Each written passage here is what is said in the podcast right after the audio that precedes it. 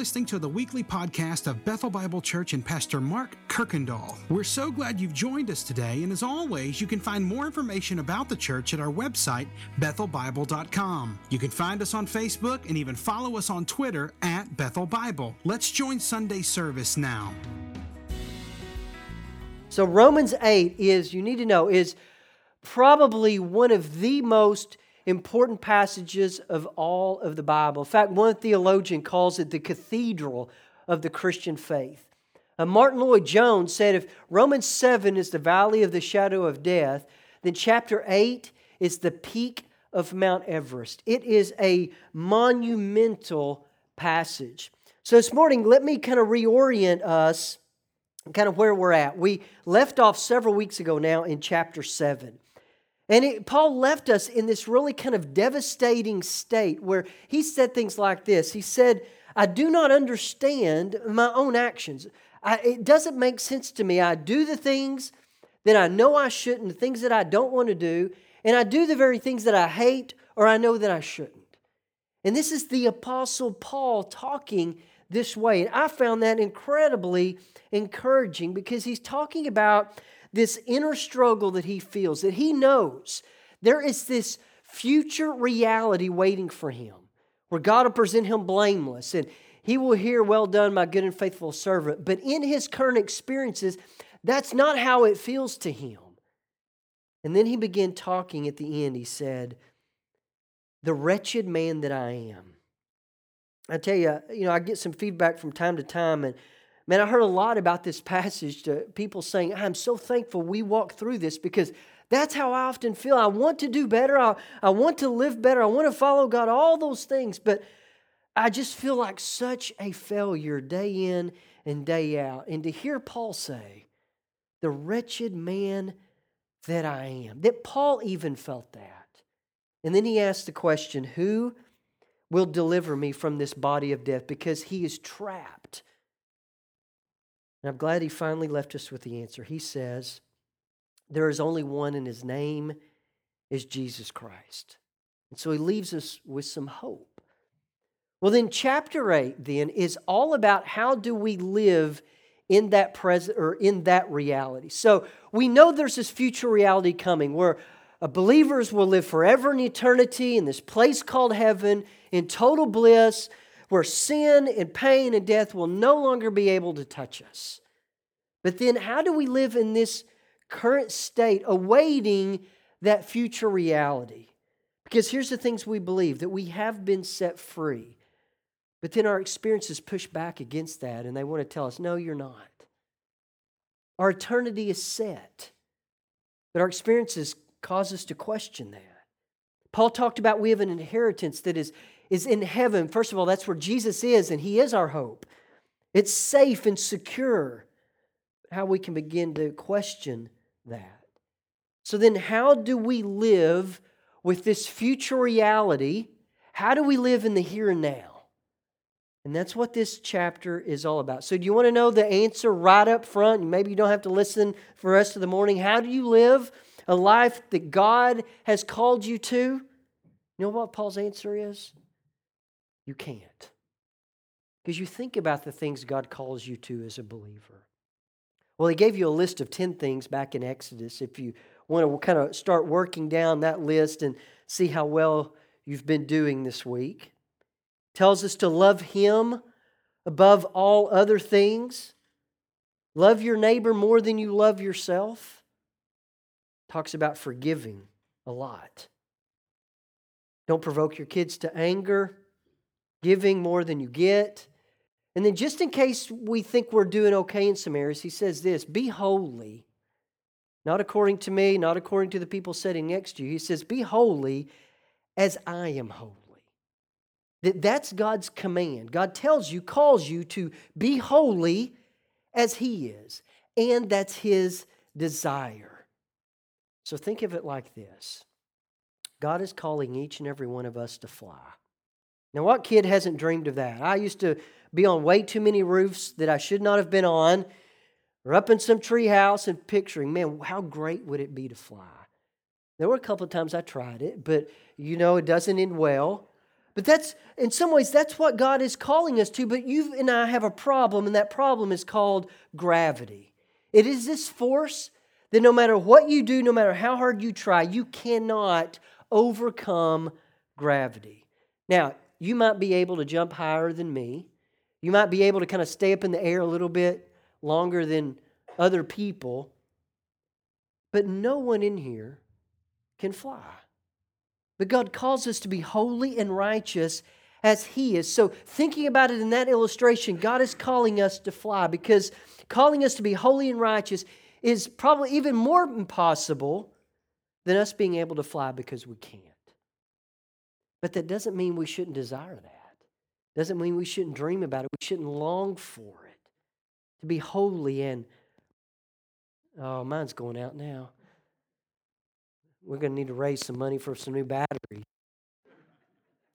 So when we become believers, this desire to fly should actually grow stronger and stronger. As hard as it is, as hard as it may be, we still can't. And so then we find ourselves in this place where it's frustrating and discouraging and you feel hopeless. And so that's why Paul writes Romans 8. He's going to show us you can't fly. No matter how hard I try, I cannot fly because I can never defy gravity. So let me say it this way. I think this is what Paul is wanting us to hear to be crystal clear about. If the life you're living, the life you have right now, and you're doing a life, if you're living it, if it does not require supernatural power, you can call it a lot of things, but you can't call it Christian. If the life you're living you really don't need God for, you can call it many, many things, but you cannot call it Christian. So Paul's going to talk about we can't we cannot do this, but the great news is there is a power that can. A power, in some ways, we'd say, can defy gravity. So, kids, here's what you're going to do. In the first 17 verses, I want to give you an assignment. Take your Bible or your app, if you've got that, I want you to see how many times Paul is going to mention the Spirit or the Holy Spirit. Kind of maybe if you underline your Bible, you could do that, or if you've got your little kids' bulletin, do a little tally mark. At the end of it, come up and tell me how many times in the first 17 verses Paul's going to mention the Holy Spirit. Because here's what's so hard about the Holy Spirit to me is the Holy Spirit is kind of the, the neglected part of the Trinity. You know, we talk about God the Father, we talk about the Son, but the Spirit, it seems so much more difficult to understand. And I think a lot of that is reason is it's hard to understand the Spirit because it's this thing, this reality, this being that is so different than who uh, in my experiences tell me that I am.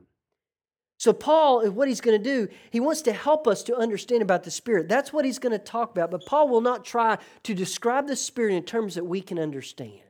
He's not going to give us a lot of word pictures in that way. So, what he's going to do, he's going to show you, show us what the Spirit does.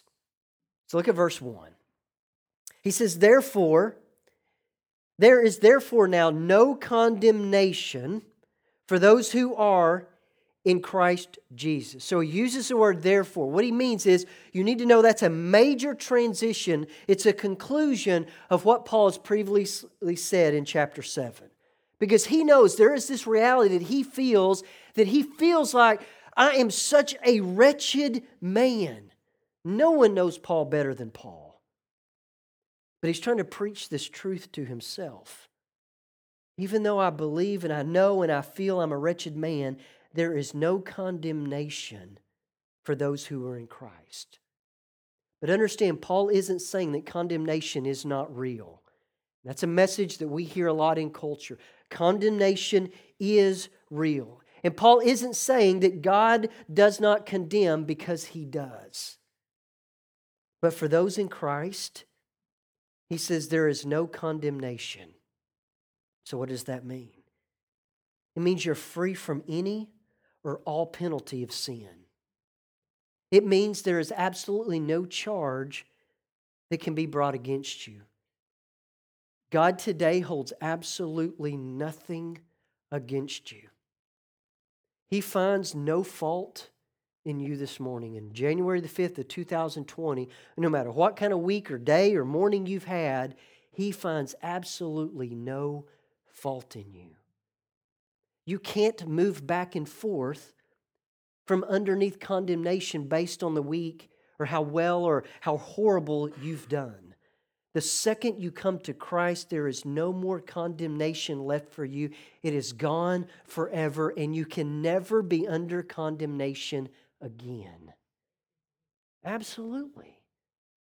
And I can't help to think there's got to be someone here today that, man, that's the message you need to hear.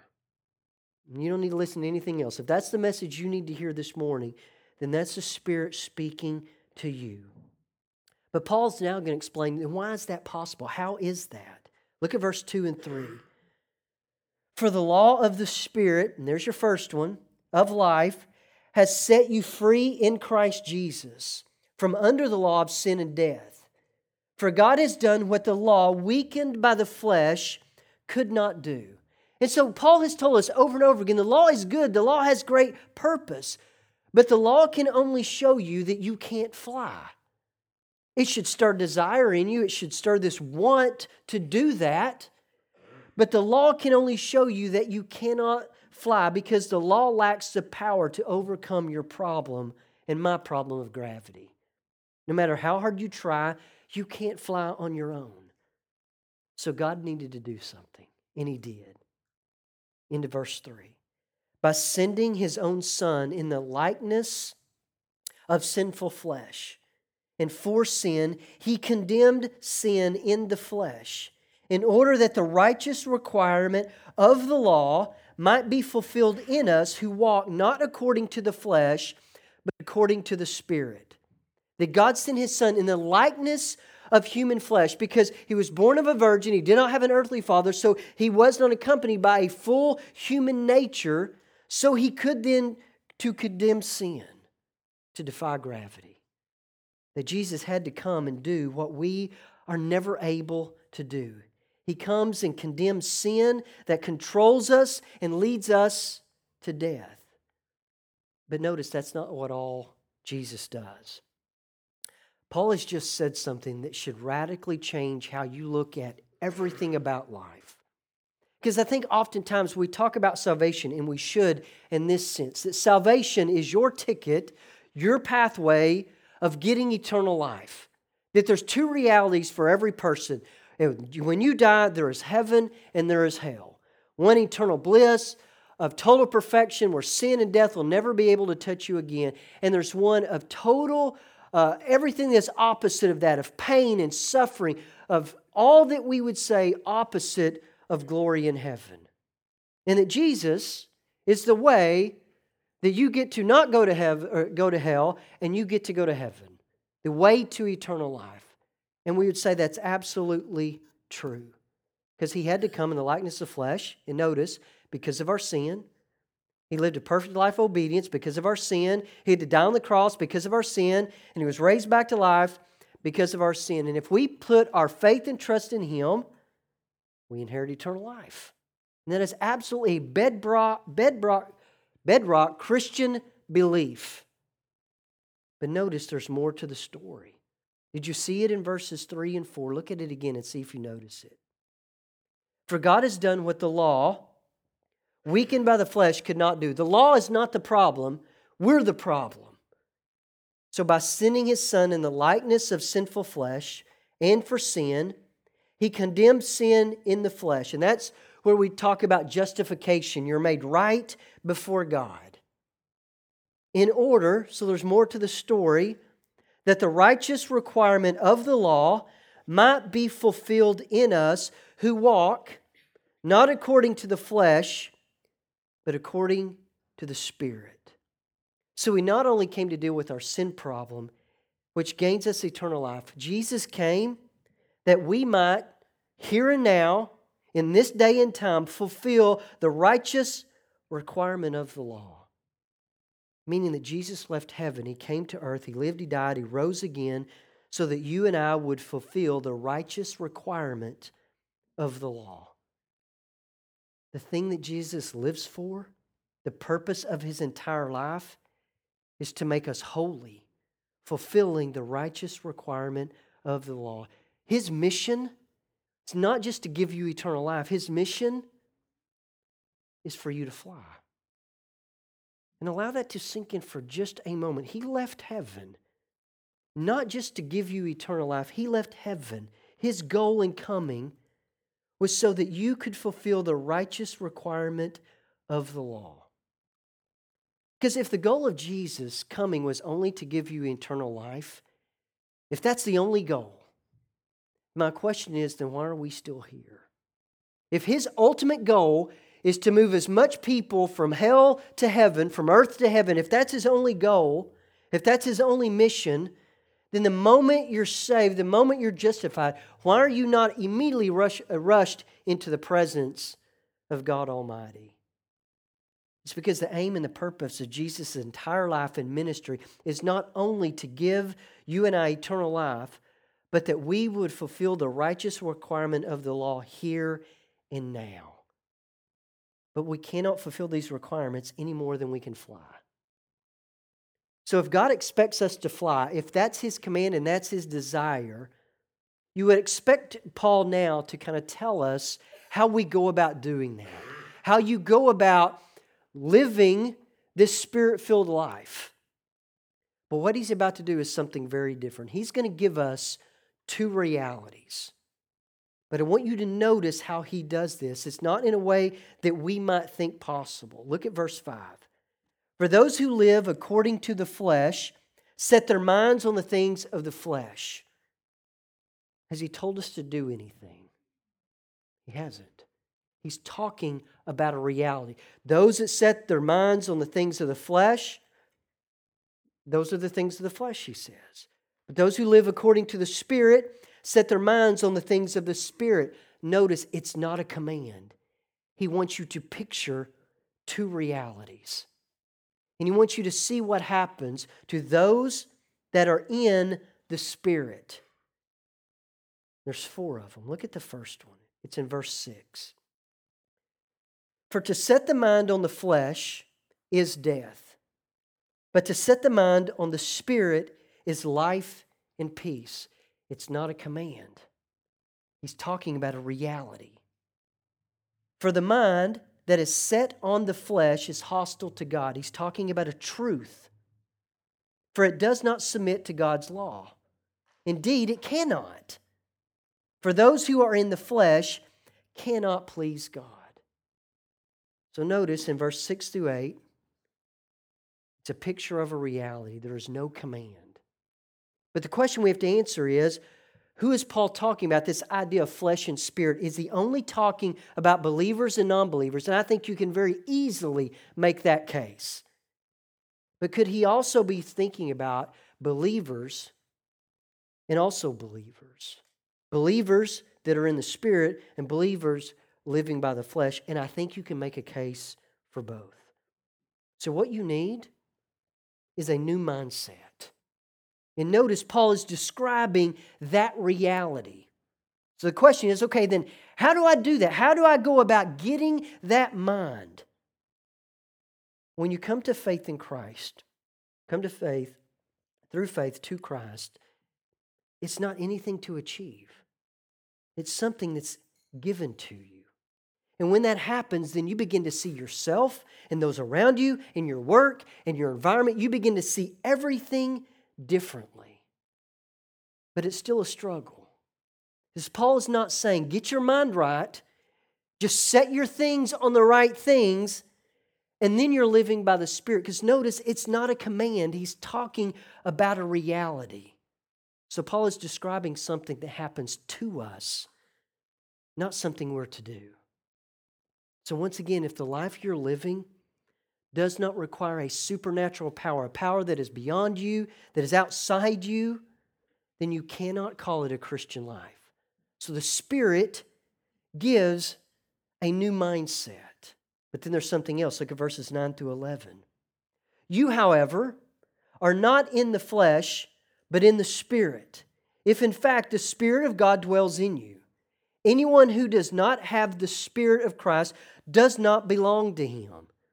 But if Christ is in you, although the body is dead because of sin, the spirit is life because of righteousness. If the spirit of him who raised Jesus from the dead dwells in you, He who raised Jesus Christ from the dead will also give life to your mortal bodies through his Spirit who dwells in you. And here's what we often don't realize this is not something we go and achieve, that there is a sense of a new life that happens. And when that happens, the same spirit that raised Jesus Christ from the dead didn't just resuscitate him, brought him back from the dead, dwells inside each and every believer. In fact, Paul's not saying, you know what, if you want to fly, then just work harder, dream bigger, have better ideas. He's not giving a command, he's talking about a reality. Because if the life that we have now, if we can do it without God, you can call it a lot of things, but you can't call it Christian. So you're given a new mindset, you're given a new sense of life, but then there's something else. Look at verse 12 and 13. So then, brothers, we are debtors not to the flesh to live according to the flesh. For if you live according to the flesh, you will die. So, as he told him to go do anything? No, he's talking about a truth, a reality. But if by the Spirit you put to death the deeds of the body, you will live. Now, is he telling him to go put the death, the, the deeds of the body to death? He doesn't say that. He's talking about a reality. So I think it's obvious in this to see the truth between a believer and a non believer. A believer doesn't know God, cannot please God. But could he also be talking about believers that are living by the flesh? And I think the question is well, what would that look like? I thought of a few. A believer lives according to the flesh when they're trying to become righteous simply by trying harder. That's living in the flesh. If a believer is living in the flesh when they try to love God, serve God, do for God, but they do it without Him. A believer living by the flesh can buy into this kind of self made man, self made woman philosophy. A believer living by the flesh can look at the Bible and Christianity only with eyes for what they're supposed to do for God. A believer living by the flesh approaches spirituality only motivated by a list of things to do and not to do. A believer living by the flesh looks at repentance only with the promise next time I'll try harder. Listen, church, that is living by the flesh. And I've been guilty of all of those. Because here's what the flesh does the flesh always seeks to reduce what God requires to things that are manageable and things that we feel like we can do on our own. And that's what the flesh does. So, with the life you're living right now, if it does not require, if you do not have to lean on a supernatural power, you can call it a lot of things, but you can't call it the Christian life. So, the Spirit has to give you a new obligation. But here's the last one verses 14 through 17. For all who are led by the Spirit of God are sons of God. And notice again, it's a truth, a reality. For you did not receive the spirit of slavery to fall back into fear, but you have received the spirit of adoption as sons, by whom we cry, Abba, Father. The Spirit Himself bears witness to our spirit that we are children of God, and if children, then heirs, heirs of God and fellow heirs with Christ, provided we suffer with him in order that we also may be glorified him. Now, when they read this, a Roman person would have really had a nice word picture. It was the word of, of patronage. It's what would happen if you were of anybody of society. You looked out for someone in a lesser category and you made them a part of your family. You then gave them rights and you would bestow on them all the rights that they would have as if they were an heir of yours. And so Paul uses this language because he knows it would resonate with them. Because notice, Christ is not just about making you a saved guest in his house, he came so that you would be a child and heir of the Most High God. So let me ask you then that that person that is, you know, being called by that patron to be a part of their family and and that becomes an heir, what does Paul say they need to do in order to make that happen? You see it the adopted person does absolutely nothing. The adopted person isn't trying to achieve this status, they're simply to live in that reality. Now, many of you all know our story, and so you know two of our daughters are adopted. And so Kylie was only two days old. She was just a little bitty fart. And uh, so she's now 17 years old. And so here we were, two days old, with this little baby. So the question is, what did she do to become adopted? She did absolutely nothing. Now, she cried a lot at first and was hungry and needed change, but she didn't do anything about being a part of this family. But she was simply to live in that reality. So she's eight years old. I asked permission to share this. She's eight years old. I'm not lying. I'm studying this passage, and I think Marla sent me an email like on Thursday. And so I was going through an old email, and I found a letter that Kylie wrote when she was eight years old. So listen to this. Dear mommy and daddy, tonight is a very special night, and it was around Christmas. As you open your present and something she made at school, do one thing. Read the story right here, W R I T E. She got that, she got that figured out. Once upon a time, there was a little girl, two days old, was just put in adoption.